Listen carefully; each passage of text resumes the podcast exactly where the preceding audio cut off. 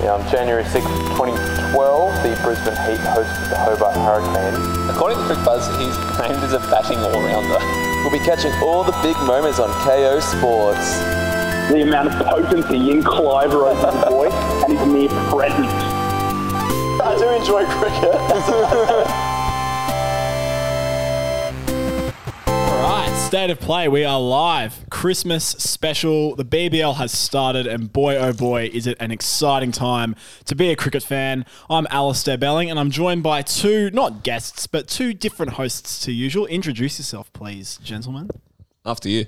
After me. Okay, uh, Nick, this is Nick. Nick Leonard. Nick is back. And Oli. How good? Not really featured apart from a background voice in one or two episodes. That's good. We, we, we have our fact checking, which will be running rampant today. Boys, the BBL has started. The marquee event of the Australian Summer now is underway. What are our first? Um, I tell you what, I love BBL. It, it always reminds me how much I do love it when it does come around. Um, first impressions, uh, I'm not sure what the crowd stats are compared to normal. To me, it sounds it seems a little bit thin compared to normal. They're, def- they're definitely thin on the eastern seaboard, from what I've read on Twitter multiple times. My, I reckon my first impressions this year is higher scoring again. I think last year we didn't crack 200 in a single game. I have a stat about this. Awesome. I'm, I'm so pumped, everyone. I've been I've been reading up on this. I've, I'm trying to use the Twitterverse a bit more. Follow me at al underscore belling. I've had a few likes from strangers recently, um, but a stat that I saw on Twitter that I'm going to whip up now. There's been some big scores this year. Seven times in this past week has a team gone north of 170. That only happened three times before Christmas last year. So and they started well before Christmas last year as well. Exactly. So I, th- I think this is actually quite interesting. What what what's our read on what that means about how te- teams are maybe approaching you know the first innings or their chase now? Because this has happened a few times in chasing as well. We've had we've seen a couple of teams go north of 180 and lose in a chase, which I think is quite remarkable. My take is it could be the decks, the wickets. They've uh, last year they, I don't know. I don't know if it's decks or if it's teams just changing up how they go about bowling or go about batting. It's hard to say ten games in exactly what the switch is for me for last year, but For me, I, like uh, I know in previous years they have had a focus on regional cities, but there have been. I know they've done it in Alice Springs and and and Moe. Moe. Where the hell is Moe? Uh, I think it's pronounced Moe. It's, it's in Gippsland, so I'm not sure if it's Oh, smaller yeah. grounds as well, slash grounds that aren't played on as much. So there could be better wickets and smaller grounds. I thought the Alice Springs ground looked freaking sick, by the way. It was like a game of cricket going down on the set of Breaking Bad or something. it was unreal, you know, with the two sort of desert hills behind. Yeah. I just wonder how they get a read on the fact that Hobart is the home team for a game like that. And is Yeah. there is there it? any actual thing as home team advantage in that in that regard? Like will Hobart want to do a qualifier up in the NT? Surely not. I, I th- sure. I think all of the teams are going on tour a bit this year, and so I think they'd probably even it out Absolutely. because I think there's been games in Alice Springs. There's one in Geelong, one in Moe, wherever Moe, Oh, is. yeah, Yeah, Gold there's- Coast has seen Gold one. Coast. Yeah, which Canberra. was- and with the fixtures, it's been a little bit weird as well. We, you know, just some teams that aren't very close by that are playing in these areas. Um, yeah, it's just uh, I, I like it though. I, I like playing in regional areas. I'm a big fan. Where would the expansion teams be? Because we did this a bit last year on the pod. We were like, which expansion team will we have in the BBL? And I know that CA is actually very, very keen on this idea, Mm. and Geelong and the Gold Coast are being looked at as the two main areas to expand to. I've got two. Yeah, I've go got Canberra. Yep. I think Canberra deserves a team. They've Bring back the team in comments. Past. Sorry, the Comets. Yeah. yeah, they, yeah, well, yeah, yeah. Where's the Where's the BBL team? And New Zealand. Whoa. like in the NRL. Oli just least spat his drink out when I said that. would, would, would, would- would they play as New Zealand, or could you be super, super ultra and go as Aora? Or what? Well, yeah, it, it, it could be like the um the is a Wellington Phoenix in the in the A League. Yeah. It could be Yeah, something like that. the Christchurch Crunches. do, do. New Zealand have their own T20 format? They competition? do. The, the the only thing of note that I remember from the New Zealand T20 League is that Ian Smith's car got hit by a ball when he was on commentary once, and it was a rental car. And I think that's the that's the only time that anything from the New Zealand domestic league has made any sort of impact. It could be cool to have like an all-star team from the Kiwi League compete in the Big Bash, but I think that might be a bit demeaning on Kiwi cricket. little, little hypothetical here. So you know how we have to have a certain amount of international players in BBL teams. Two per team Would would the Australian players count as an international player for the New Zealand team? Ooh. Like if Steve Smith was to roll out for Queenstown or whatever. I think yeah, that, that that is an interesting prospect. I feel like maybe depending if if I were like a test player v a first class player, you probably have a difference there. But but I mean, you know, some of the English players are big dogs in county and and T Twenty Blast over in England, but they, they still count as your two. So if you want to be consistent, I guess. Yeah. My, my go to uh, expansion team, I think, I mean, Geelong kind of makes sense. Um, but Dinia Do you think?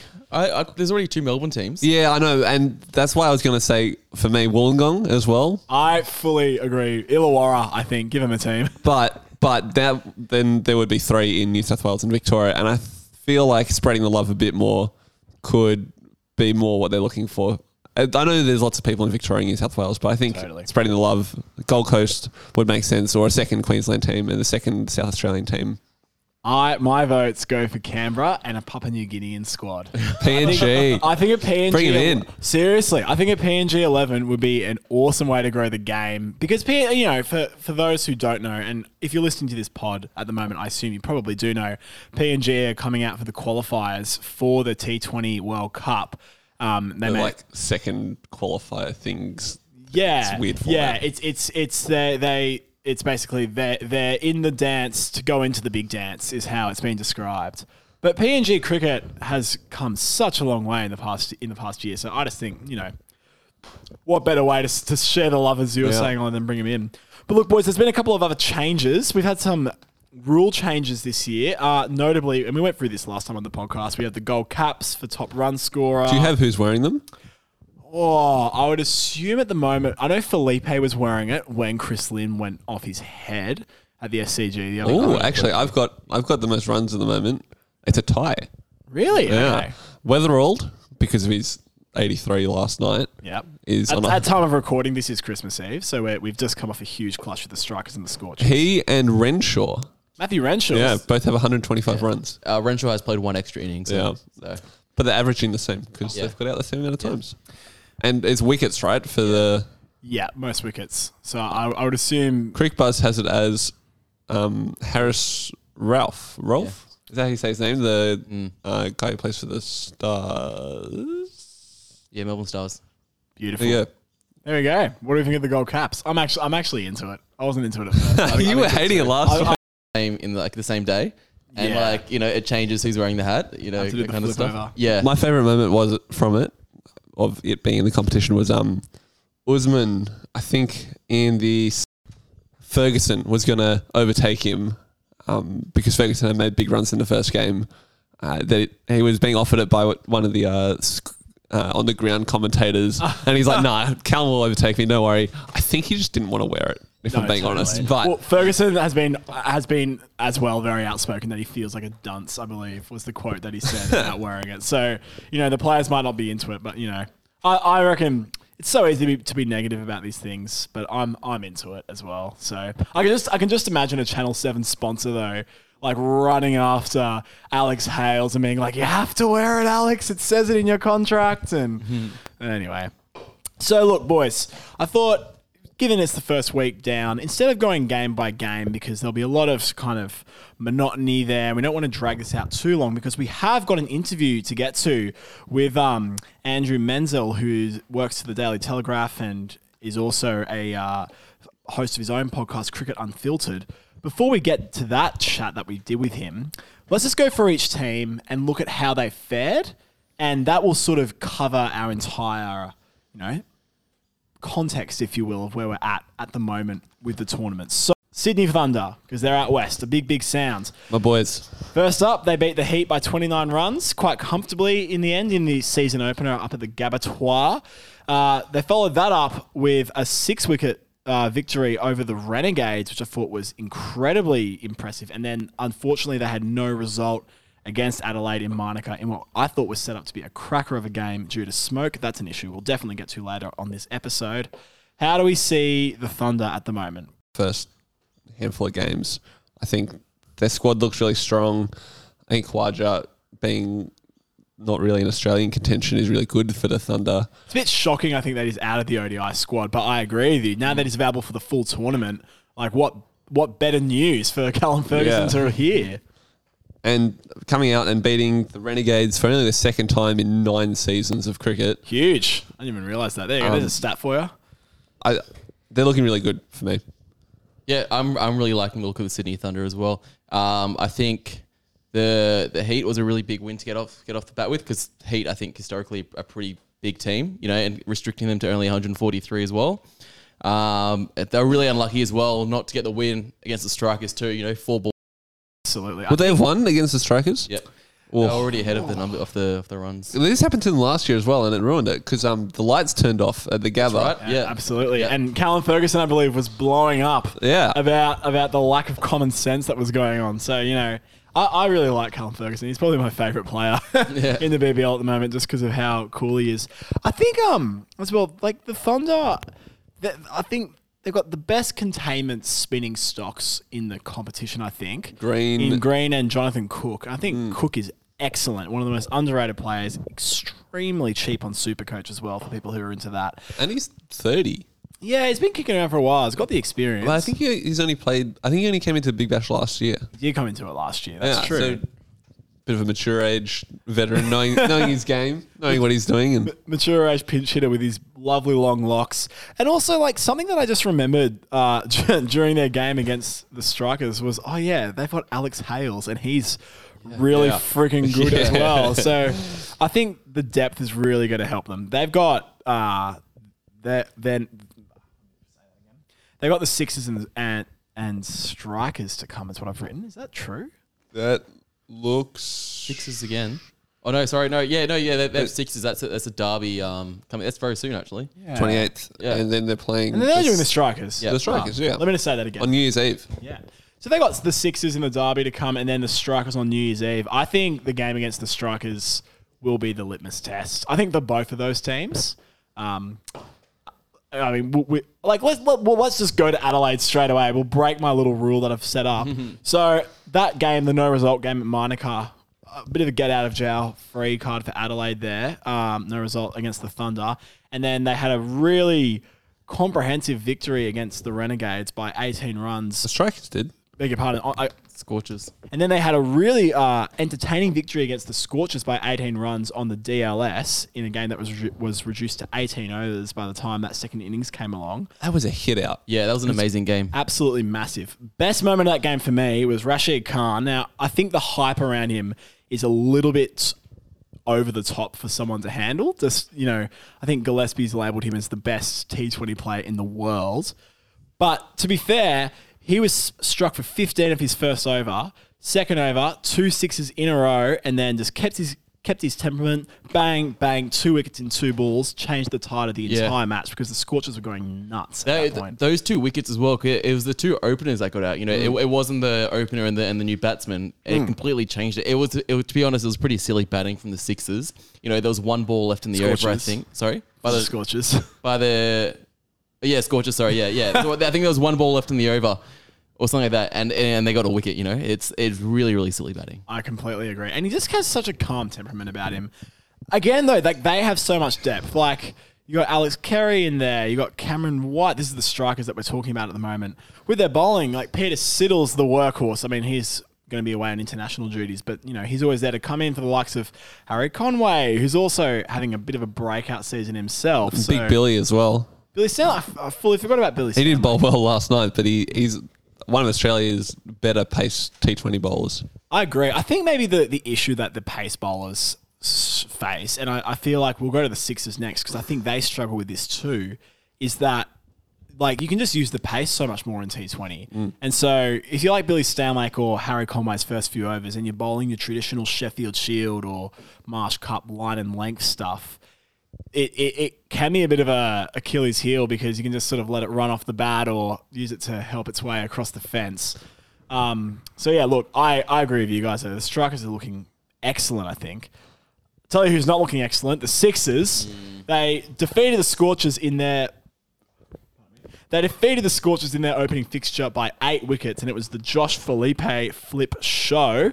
Um, and then they lost to the Hurricanes in what is my match of the season so far for pure entertainment value uh, by 25 runs in a in a spectacular collapse up in the top ends, and then they went down to the Heat by 48 runs in a hashtag Lynnsanity uh, masterclass. That was bonkers. It was unbelievable, yeah. And we- we'll come to Chris Heat, not Chris Heat. May as well be called Chris Heat. We'll come to Chris Lynn later. Um, where's it going wrong for the Sixers, boys? Um, my word would be inconsistency. Okay. Um, just looking at their at their three, so it's just their three batting performances. So two for one thirty seven, fantastic. Out for 104, not fantastic. And then good. and then 161. You know, three very different scores. Same with their bowling. You know, bowling um, attacks. Oh, so they had uh, 131 bowled out, and then uh, about 130, but then 209.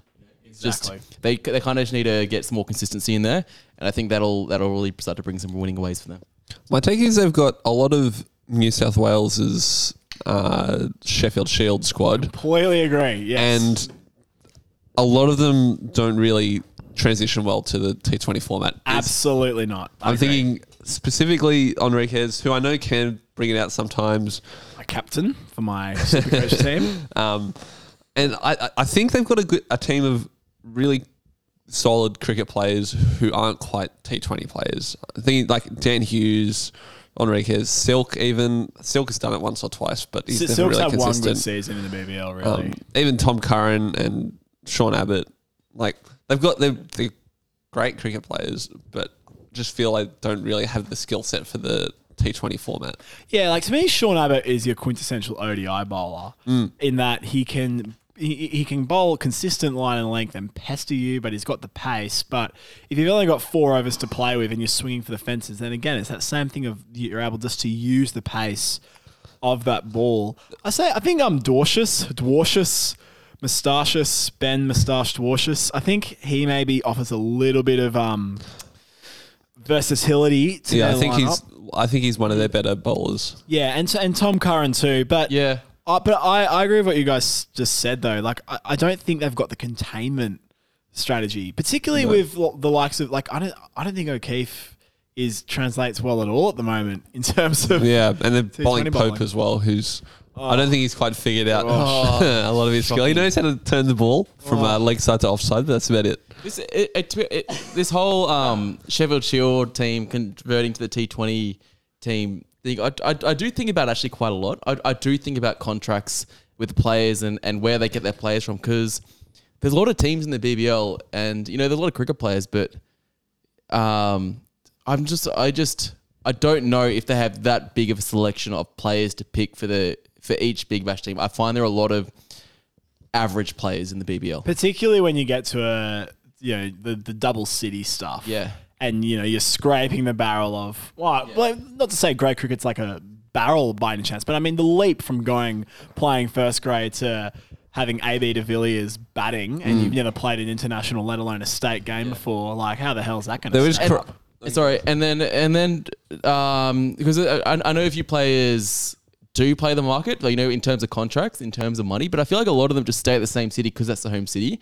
I, I really would like to see teams offer more money for pl- to players to get big market players in their team. You know, uh, get uh, who's a real, you know, grab Alex Carey or something. You know, a great batsman, a great keeper.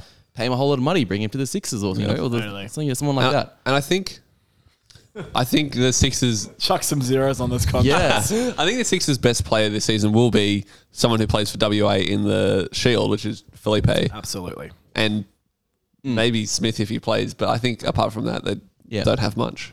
I think I think Philippe, if he continues his current vein of form, aside from you know maybe the most recent game, I feel like one day honors might come calling to him soon as well. I think he he looks very very impressive. Look, moving on down the Hume, we'll go to Mel- the Melbourne Stars. good old good old the Hollywood Glitz probe.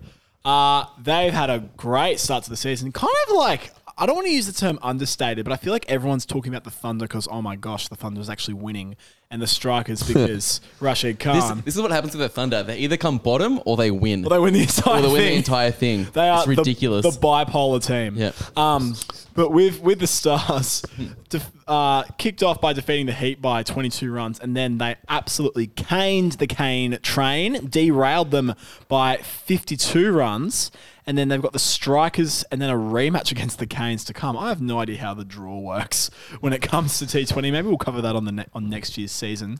Um, oh, Marcus Stoinis, isn't he Yeah. a rig? Uh, I was I was gonna say the Melbourne Stars have a great team, don't they? Amazing They've got a great team. team. They got Nick Stars. Maddinson, Stoinis, Dunk, Maxwell, Handscomb. That's the top five. That, and that's just the, the batting that we're talking about Yeah. there as well. We haven't talked Yeah. about the Nepalese sensation, uh, Sand Sandeep. And deep, yeah. Sandeep Sandeep, and then yeah, and then we have um, Singapore. Raw Frauf, who Yeah. absolutely destroyed the Hurricanes the other night, taking a fifer. Um, obviously, he's a pretty big story because was called up out of Tasmanian grade cricket or the equivalent of to replace the injured Dale Steyn. Um, fifer in his was that his first game or did he play against the Heat as well? I should know this. know. Ah, just Just just while we're talking cut about that. sorry, cut that. How many fivers have been taken in the BBL? Does anyone know?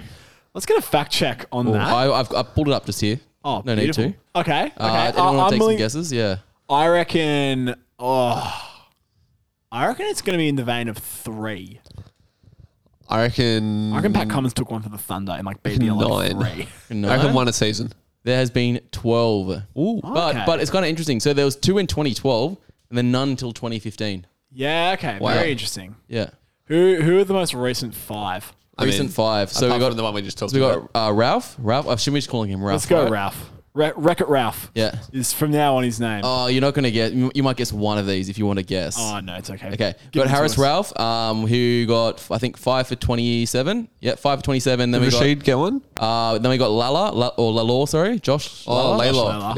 Yeah. Five for twenty six. Brendan Doggett, five for thirty five. Andrew Tye, five for 23. There we go. Bit of score. Tye's a good And name. Dwayne Bravo, five for twenty eight. What about oh, Bravo? Bravos. What What leads to a fifer in a T Twenty? Do we think? Like, like what was it about Ralph's bowling that led to that? Because I like I thought he looked good, but I didn't think he looked unplayable. Do you think it's an unknown factor? As in, some sometimes spinners come in and players have never seen them before and just don't know exactly what they're going to do or like what they what type of balls they have. I mean, someone like Dwayne Bravo or whatever is probably more likely to just be hitting the spot. Or actually, I think this is it. I think a lot of the times they'll be bowling towards death in a chase, and players, the batsman will be trying to slog out, and That's- they'll just get catches in the deep ball. I was going to say that it was a bit of the tail end. So, like, so to be fair, he got the yeah uh, McDermott at third and Wright at fifth out, but then he got, got, you got Miller out as well, I believe. uh, no, he didn't. not. Bowled by Maxwell. oh, Maxwell got Miller. That's what Maxwell Yeah. took two. Yeah, Oh. but then to be fair, then he got seven, eight, nine, um, Okay. all in really quick succession. So And then, and then our boy, friend of the show, Clive Rose, went on to make 32 not out. Go listen to his episode if you're listening to this podcast.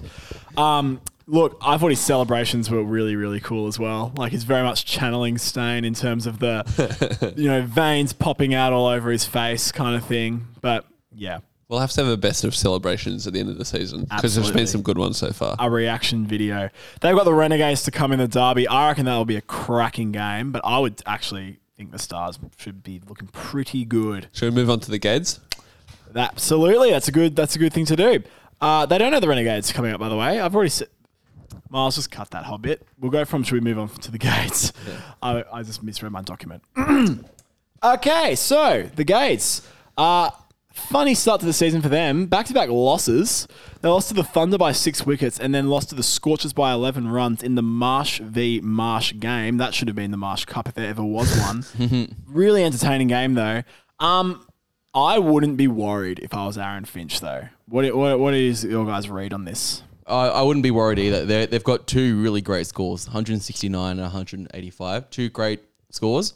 Um, I think they've just. Um, other teams have just had a really good innings that, that have beaten, you know. It's Thunder, 4 for 171, 7 for 196 for, for Scorchers. It's I wouldn't be worried either. Does that mean? Does that mean they need to worry about their bowling? As in, if they containment or wicket taking or fielding or something in their fielding innings that is a bit more of a worry, or is it just too early to tell with two games in?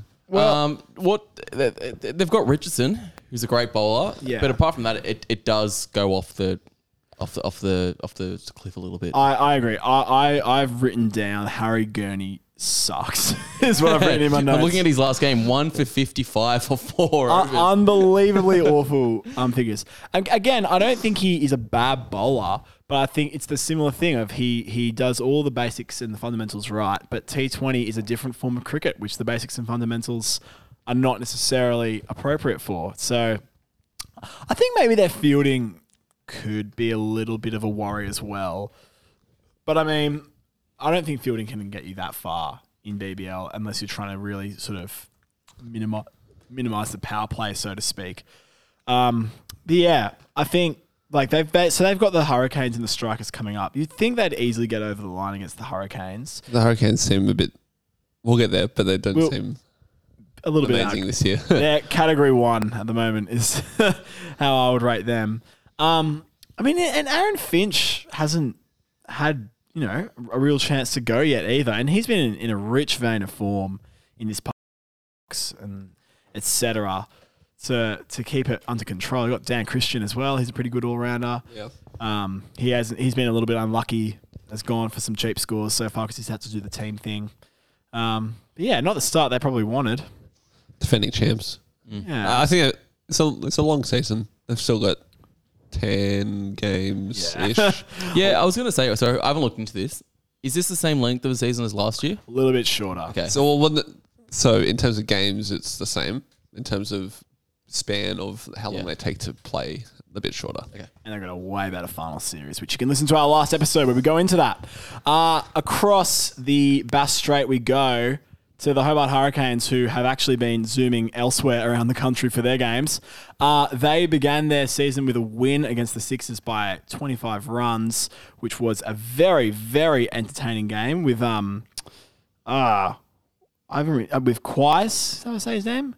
Yeah. Yeah, we'll we'll go with Qais. Good a guess as any. Very, very sorry if that's wrong. Um, taking taking an amazing uh, forfer in, in his bowling performance with some front flips, and then they went down to the Stars by a whopping fifty-two runs, and they've got the Renegades and the Stars again to come.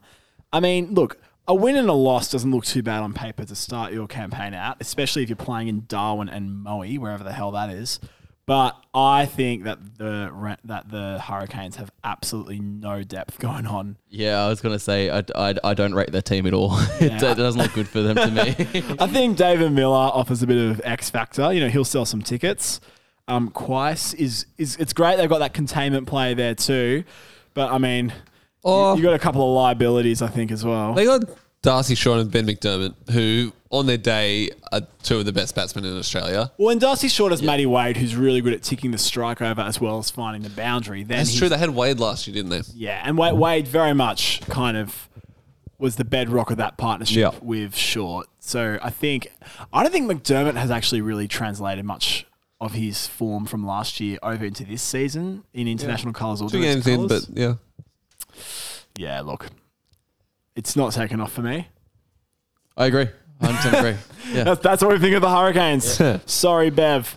Uh, look, moving on. We've done the strikers, so We, we got we got across the Nullarbor. Absolutely. Well, yep, there we go. So we'll go, we'll come to the Scorchers and then we'll wrap up with Brisbane. Uh, Perth, they've played three games. They lost against the Sixers by eight wickets. We've already sort of covered that game a little bit. Then they won against the Renegades by 11 runs in the Marsh Cup and then lost last night to Adelaide by 15 In the. Agar Cup. In the Agar Cup, absolutely. They have the Sixers and the Heat to come. Gosh, Sean Marsh hits a heavy ball. Sean? Yeah, Mitchell. Uh, Mitch. Damn, there we go. Gosh, Mitch Marsh hits a heavy ball.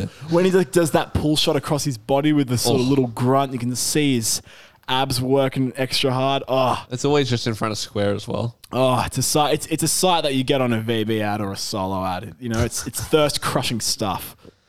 They've got a good looking team. Yeah. I wonder if it's going to be a consistency thing for them. I, I, I tell you what, I think I think they'll be in the finals, the Perth Scorchers. I, I agree. I mean, it's it's five teams that make the finals this year, and like I can't see the Scorchers necessarily always knocking off the likes of the Strikers or you know the Renegades or the Thunder. I mean, they lost to the Sixers in the first game, and I think that's just a warm up. You know, Yeah, having to travel across, you know, cop your five hour flight, smoky conditions in Sydney, Yep. and Philippe, Philippe and Vince were going really well. But if, if you look at the other two, the most two most recent games, they've absolutely they've absolutely killed it in the batting, both games. They've just they've just been unlucky, really, especially uh, last night against the against the Strikers. You know, o- only 18 overs and they sco- and Strikers got 198. You know, that's that's unbelievable. It's it's it's Yeah. a daunting prospect to chase down in front of thirty five thousand people. They looked like they were going to do it for Yeah, a while as for well. a long time. And I think it's just a, that's a kind of a T20 trade, right? The, the openers can go really well, and then when you're chasing a big score, the pressure just gets to the new batsman. And I say, yeah, honestly, it was a really, really bad fo- time for the openers to go out because they went out about 120, I think, when they were on. Yeah. You know, you know, still needed 70 to go.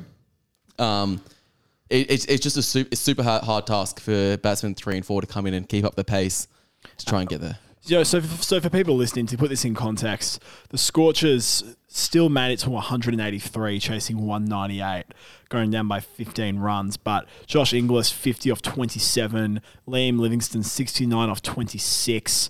Liam Livingstone went at a strike rate of 265, which is mm. absurd. Then after that, you got scores of 4, 14, 19, 2, and 9. But then when you look at their when you look at their batting lineup after those openers, you've got Ashton Turner, Mitch Marsh, Cameron Bancroft, Agar, Yeah. Cameron Green, who's probably been the most hyped all rounder in Australia this year. that it, it goes incredibly deep in their batting lineup. So I, I think similar to the Renegades, maybe they've just been a little bit unlucky. Slash the context that they've been in has been a bit has been a bit tricky. Um, I can't see them, you know, pushing all the way to the final necessarily. Do they have any games at the hashtag furnace, or, or is that done? Is it all is it all up to stadium this year? I think the furnace has transitioned to the Optus Stadium. Okay, I think we can double check that, but I think that's the case. Okay, maybe we'll get a fact check on that because because that was that was some some domination of- of the home team there when they were playing there. To wrap up the teams for week one, we have the Brisbane Heat. Um, look, I these are the team that I really would love to see get the wooden spoon. I do not like the, their brand of cricket at all, even though it's entertaining. I just think they're a little bit disrespectful. Um, What makes you think they're disrespectful? I just don't like Darren Lehmann. The Stars by 22, and then they creamed the Sixers by 48 with Chris Lynn scoring a 94 off like 35, 30 balls. Yeah. exactly an unbelievable innings, but an innings that I would argue had a lot of luck involved. I, I tell you what I get, the, the player I get confused with a lot is Matty Renshaw. Because I remember when he joined the test team, he maybe he was the slowest batsman. He took Yeah. forever. And and now he's coming out and scoring 60 from 39, you know? It's just And he's, and he's taking wickets Yeah, as well. it's weird, isn't it? He does have. I mean, I've been saying it for years. A bit of Matty Hayden in him. I think Matty Hayden could s- could smack a ball Yeah. when I he's think Matty trying. Hayden should be the coach of the Heat, and I love them, That's to a be honest. better shout. Um, but Renshaw, like, I think he knows his formats a bit better than some of the other players, and can come out and smack a ball when he needs to smack a ball, but also Take go slow long when he needs to take I mean, slow, yeah. in that first Test innings at the Adelaide Oval against South Africa, if I'm remembering correctly, he just couldn't touch the ball because I think were the balls were just a bit better than him. But um, I think in T20 he's he's got a spot. I don't, I don't like Buff's approach. Buff is Darren Lehmann for people who didn't know that. His approach of uh, just put the big levers right up the front, rely solely on your hitting power, and everything else that happens, you know, maybe isn't quite as important. That might not at all be how he thinks about things, but when I think about his tenure in the Australian squad and some of the selections that went down, it appeared to me like he got really lucky with the bowlers that happened to be fit and coming through at the right time and really sort of backed in that aggressive style of play that I, I, I don't think gets you that far in this day and age of smart cricket. And I think smart cricket has never been more important when you've got all this cross formatting going on. Thoughts? I think I think time will tell how he goes at being a T20 coach this season. I I, I don't know how much a coach does in cricket It's an interesting question, actually. Like, what does a coach actually do to because we did see when Langer left the Scorchers that they kind of went downhill, and so obviously there's there can be an impact, but I, I really think the culture has a lot to do with cul- uh, sorry the coach has a lot to do with culture. Yeah. Um, I think that's one of the real real big big points of it. Yeah, like that's with you know any team. You go to NBA teams, it's the same kind of thing. Yeah. Well, yeah, and the Heat to me just don't seem all that smiley. And I think I think to Australia under Buff, they weren't the most smiley team, and now I think you could be fairly safe in calling them pricks. Yeah, absolutely. And so, look, we're not calling the Heat pricks by any means, but I just think, you know, there's more to it than just whacking it over the fence. I think Chris Lynn, you know, used the power play really well, but it doesn't, like, he always gets caught and he'll either get caught for two or get caught for a 100. It just depends on how much he gets on the ball there. So, I mean, I think part of the issue there is, again, the Sixers just bowling regulation Sheffield Shield stuff. Boys, we're going to move on to our interview now. So, everyone, please give a warm, rousing welcome to Andrew Menczel, if that's how I say it. Menas, I believe, is the term. Here we go.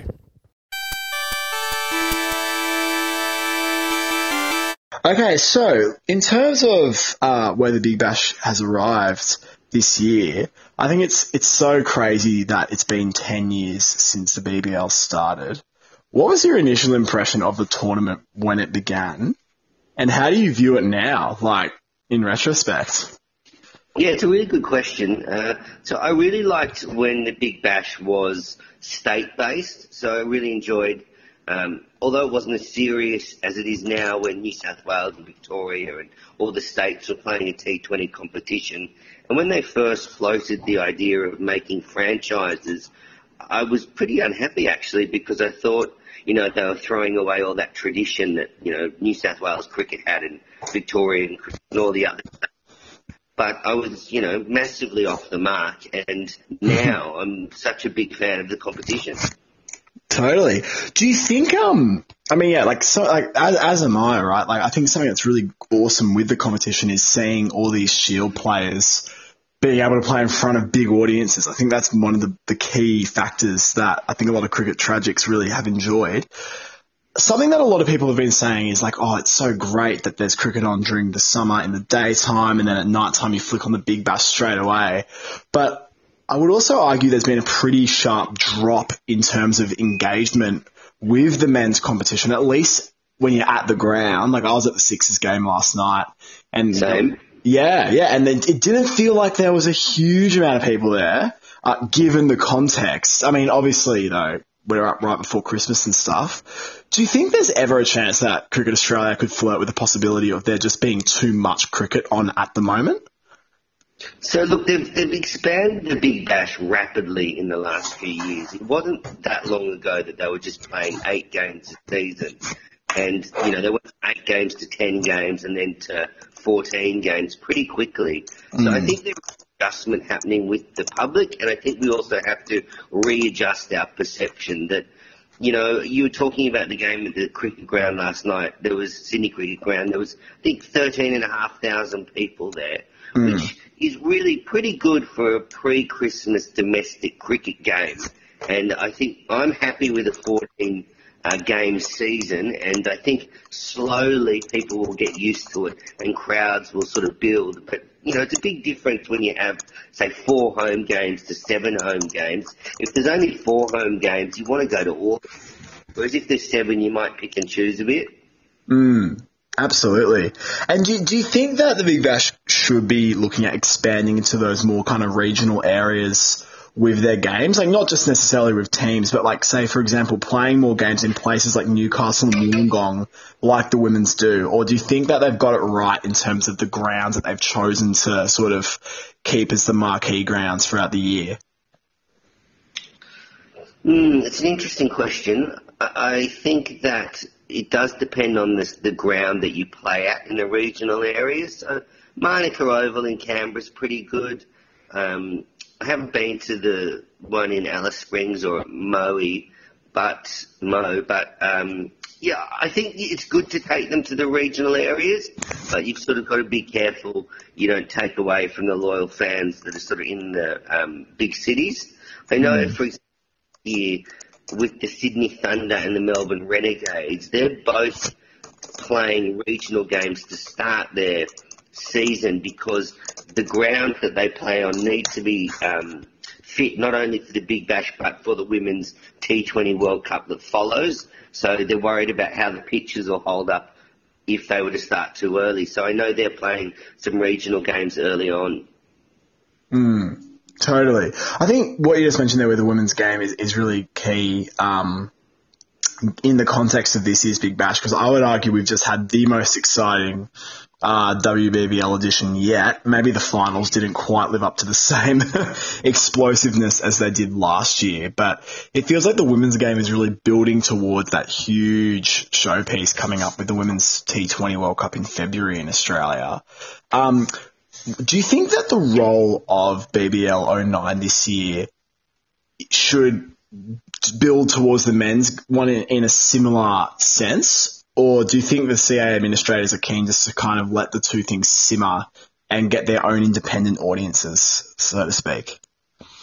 Oh, I think this Big Bash is a great ad for T20 cricket, and I think what we're seeing is some of the um, the national players try and be available for the Big Bash because they want to push their claims to, to play in that World Cup team. So I I think um, you know they'll use both. I know that the T20 World Cup will try and do a lot of marketing while the Big Bash is on and encourage people to get tickets, but um, there is a bit of a time gap though between you know when the Big Bash finishes and when the World Cup finishes. So I think that does play into it. Mm, totally.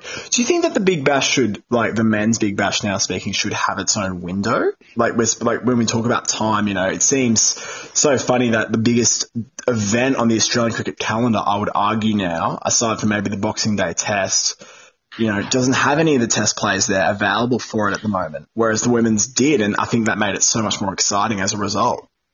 Yes, I completely think that we should have a Big Bash window. What is frustrating for me is that we don't get a lot of overseas players coming. Indian players don't come because they're not allowed to. Mm. So that restricts the star power in our tournament. And then we don't often have our best players available. So, Alistair, my plan is, if I was in charge of Cricket Australia, is I would make all the Australian white and red ball players totally available after the end of the Sydney Test. And I wouldn't schedule any international white ball cricket uh, in that period. So all the players are available for Big Bash clubs. What would need to happen for the, say, the Indian Cricket Board to come to the party for domestic tournaments like this, do you think?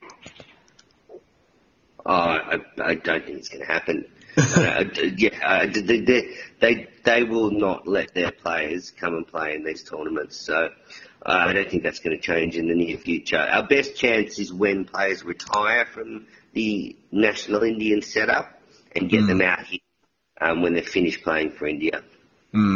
Well, yeah, it's just the optics of it are very funny because obviously IPL auction season is kind of red hot right now at the same time. So I guess it makes this, this contest going on quite interesting in terms of players trying to drive up their asking price, so to speak. Um, speaking of which, like, which players do you think with this, with BBL 09 now, really have the spotlight on them to push their claims for higher honours, particularly thinking about the T20 World Cup coming up next year? So I think there's not a lot of spots available in, in the T20 side. I think they've got a pretty good idea of who they want the top order to be with Warner, Finch and Smith, kind of the nucleus of the top three. But, but I think the, the positions that are up for grabs are the spinning spots. So I still think there's a tussle between Agar, Zampa and Lyon uh, for those spinning spots. And then maybe an outsider like a, a Swepson or even a, a rank outsider like a, a Lloyd Pope if he were to come through in this big bash. Um, but so I think the spinning spots up for grabs. I think there's a couple of fast bowling spots um, up for grabs. I mean, you'll have Stark and Cummins there, and then you know you're sort of looking at players like ha- um, Hazlewood and Billy Stanlake and Andrew Tye and Kane Richardson and Jhye Richardson all sort of vying for those other spots in the squad. But I think the batting is pretty settled. I guess the all-rounder spots now up for grabs with Marcus Stoinis falling out of favour and Mitch Marsh being unavailable for a while. Um, you know, there's this young player from Western Australia called Cameron Green. Mm-hmm. Both saw batting last night. You know, he looks a pretty handy player. So I think there's a few spots up for grabs, but I, I think the core of the side is pretty settled with the, the top order and the key fast bowlers. And Alex Carey as the keeper. Yeah, and I, I completely agree with Alex Carey. I think he's he's been outstanding in the shorter format. Two particular cult players that I've kind of been interested in, and I'd be very keen to sort of get your Throw to me. Are yeah. Well, I mean, when when I say cult players, I mean one of them. They? They, lead a cult or well, heroes? well, well, oh, cult, cult heroes is, is what I should say. Yeah, thanks for the clarification. I mean, they could, who knows? I think Moises Henriques has been playing really flipping well this year in in limited overs and in Sheffield Shield. Do you think we'll ever see the the Peterson boy get a run? Yeah, I, look, I completely agree with you. You're spot on there. He's been outstanding for New South Wales. He's played some magic knocks in the Sheffield Shield. I think he's going to be a star in the Big Bash. And I can't understand why he's not given more opportunities. If you look at the opportunities Mitch Marsh has been given, you know, he's played 30 tests, hasn't he? And imagine um, Henriques had been given that opportunity to play 30 tests. Imagine what he would have done with it. So I'm not sure they're going to pick him, but they certainly should.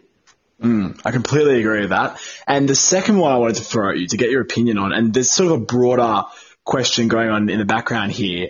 Um, uh, Green, the spinner for Sydney Thunder, who's been traveling around the world kind of plying his trade as a freelance T20 specialist, playing in all kinds of different leagues, you know, from the big ones to sort of the more minnow ones. A, like, what's your read on him? And B, what what's your take on these sort of new freelance specialists? Do you think that if a player chooses to kind of chase the money, so to speak, should that count against them when it comes to pushing for higher honours? Yeah, Chris Green is an interesting one. When I was talking about this, because I didn't even mention him, and I guess he's someone that the selectors should consider wealth of T20 experience. Uh, I think uh, if he performs well for the Thunder this year, though, they might even considering him for the Australian side. Uh, I- I think, though, as far as the um, question about sort of these um, so-called T20 mercenaries like Chris Lynn and Ben Cutting that have retired from uh, domestic cricket to pursue T20 cricket.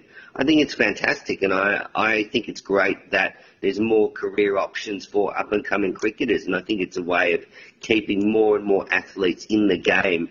You're not just dependent on, you know, hopefully playing first class cricket and then playing for Australia. So, yeah, I think it's a fantastic thing, and I'm glad that there's now a path for these domestic cricketers to um, earn more money and, and become a professional cricketer. Yeah, no, absolutely.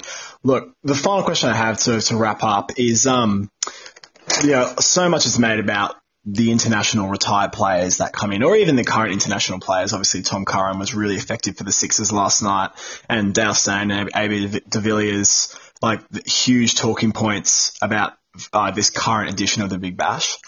Do they really make that much of a difference to an entire team, though, do you think? Because I can't help but think about when Chris Gayle, you know, took up the bat for the Sydney Thunder and he got that amazing century. I think BBLO won. He got a great century for them in, in the first game and then nothing really happened from there. And, you know, the Renegades won their first se- season once he left. So, yeah, like, is that more of a mentoring thing for the younger players, or do you think the likes of AB could really turn, say, a team like the Heat season around if they continue on their current tra- trajectory?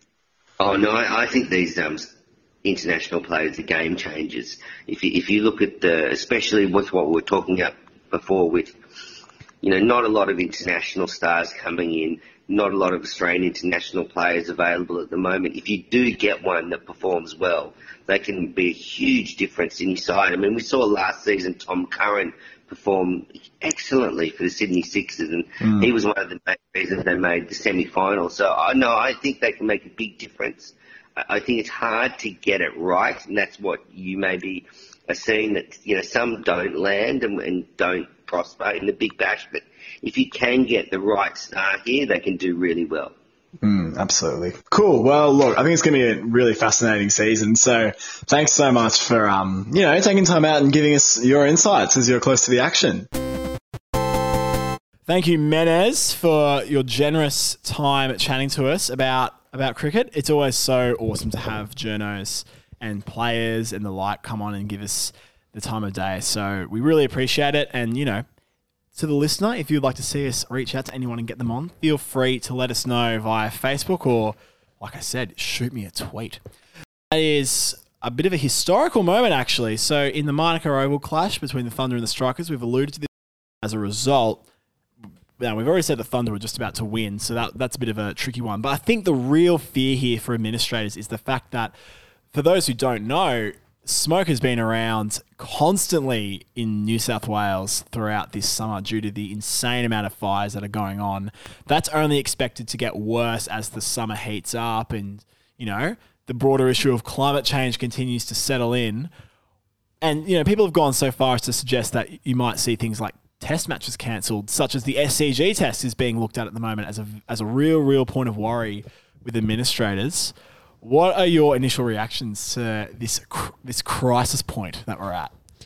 I think we saw it even just before the Big Bash started with the last round of um, Marsh Cup Sheffield Shield games. Absolutely, yeah. There was a crazy amount of smoke during that, and they kept playing despite probably should have been going off. It looks like you're playing in Bangladesh in the Middle Ages at one stage there. Like you barely even see Stephen O'Keefe coming up and taking his wickets against Queensland. I think they were probably it was probably the right thing to do with the Big Bash game. I think there was what like it's just stupid how much smoke's been around, and I think having that descend on the ground kind of as much as it did part of the way through a game, it's just not safe for people. Well, Peter still needed medical attention. Yeah, Like, it's actually at a point where players are now needing to take some time off to recover from it, which I think is insane. especially for players like especially for bowlers as well or the batsmen like just running and doing physical exertion that makes you want to breathe more heavily and you know you could do the PE talk but I'm not very good at that like they're going to be sucking in more air and there's when there's smoke in the air and at dangerous levels it's just silly to play So what's the way forward then? Do we reckon? I've got I've got some thoughts, but I would love to hear from the floor. Look, I um I'm pretty happy with the decision that was made. I'm gonna I'm gonna say it. I I think um it's a deci- decision that had to be made, no matter who was angry about it. Um, you know, mainly the Sydney Thunder players, but it's it's just one of those things that they can't control. You know, they're gonna win, but tough luck. Too bad. So sad. I really appreciated what Shane Bond, uh, ex New Zealand cricketer, had to say. He said, you know, sure, like we lost a night of cricket, but people are losing their homes, and that's you just got to put some things into perspective. In terms of the way forward, though, I think this is pretty significant because this will most likely happen again, at mm. least in the next fifteen or twenty years or so. While I think society collectively moves to get on top of this issue. I would l- really, really love to see what they used to have at the old Telstra Dome down in Melbourne. You just whack a roof on. I think that to me is is honestly a logical fix for things like this. Marvel's got a roof on it doesn't it I think I think it does actually. yeah, I think it does. It takes like half an hour for the roof to come across, and like I know that you can't a million dollars on a new stadium in I- Sydney. So they're not putting a roof on the SCG though I know. It'll yeah. never happen. Yeah. Uh, traditionalists. I mean, yeah, you can't imagine that unless unless you built something behind the grandstand, so the grandstand Even was kind of enclosed. even then Yeah, look, I, that that to me, I think, yeah, full days of cricket. That's what Wimbledon have done. You know, that's probably the most traditional sporting event in the world, so to speak, in terms of you know the history and the, the lordship around it. Um, either that, or they're going to have to work out some form of respiratory masks for players to wear because they're not going to be able to cancel the SCG Test match, for example. That's one of the main financial draw cards for Cricket Australia. They'll go off though. They'll they'll, they'll stop. They should stop play if it's bad. oh, absolutely, I, I agree. Yeah, It'll just be a smoke delay instead of a rain delay, which, I mean, uh, it's hard, right? Because there's not been smoke like this. There may have been bushfires like this in the last whatever amount of years, but there hasn't been smoke like this in Sydney for as long as long as I can remember. Um, and that's not to say that it won't happen again, but I think this could be a summer where just a lot of cricket is interrupted. I don't I don't know if it happens again next year or in the next five years, and maybe it's a crap how are we're going to deal with smoke. But I don't, I don't know. maybe, maybe just like take it day by day at the moment and see what happens. It's an interesting one, that's for sure. Well, look, fellas, before we wrap it up, let's have a look at the standings at the moment as, as to where they're at for BBL 09. Uh, Sydney Thunder are in first with uh, three matches under the belt, two wins, zero losses. That's niche. Um, with a net run rate of 0847, 0.847. The Melbourne Stars are ahead of them on on net run rate in second place with 1.85. Then third we have the Strikers. Fourth, inexplicably, we have the Heat. Now I'm just gonna come out and say it. They are my pick for the wooden. Well, no, they're not my pick for the wooden spoon, but I, I think they'll miss out on the finals. Uh, fifth, we have the Sixers. Uh, I reckon they could be the challengers, so they might sneak into fifth place this year. But they're sitting in fifth at the moment. I reckon they'll stay around there. Sixth, we have my tip for the wooden spoon, the Hurricanes. Uh, seventh, we have the Scorchers, which I think they'll jump up there pretty quickly. And sitting at the bottom, but I think they'll make their way into the top three eventually, is the Renegades with zero wins and a net run rate of 0.402, well, minus 0.402. So Al, you've got the Hurricanes and the Wooden Spoon. Yeah. Who are the other two missing out on the finals for you? For me, I think the Heat aren't going to get there. And, oh, And you know what? I'm going to reverse what I said. I think the Sixers aren't going to get there. I'm picking Thunder, Stars, Strikers, Scorchers, Renegades to go through. And I'm picking Thunder and Stars and Strikers as my top three. That's as far as I'm, I'm willing to predict now. And I'll, I'll stand by that as to how informed I am as this season goes along. How about you guys? Uh, I'm going to go top of the table will be the Stars. It's my it's my punt for now, and I think the bottom will be Canes. And similar to Alistair, people not making it through Canes, Sixers, and Heat. That's my punt. I think I think the Strikers are going to be my third team with the Hurricanes and the Sixers not to make it. I think the Strikers are going to have another disappointing year. Huge call. They had a disappointing year last year. So you, They did. And I reckon, mm, I don't want to be biased, but I reckon the Thunder will end up on top. Just Uzi, Uzi being there for all the games, as long as he doesn't get injured. He nearly did his knee the other night. Yeah. If he doesn't get injured, then I reckon he can lead them again. Well, look, regardless of what happens, we've, we've got a very, very different lineup of top teams for BBL 09 that we've had in the past. But for now, that's where we're going to love you and leave you. We'll see you again in the in the new year as we reflect on week two, and we'll hopefully have some more exciting guests joining us on the show. Uh, but for now, Merry Christmas. See you later. Peace.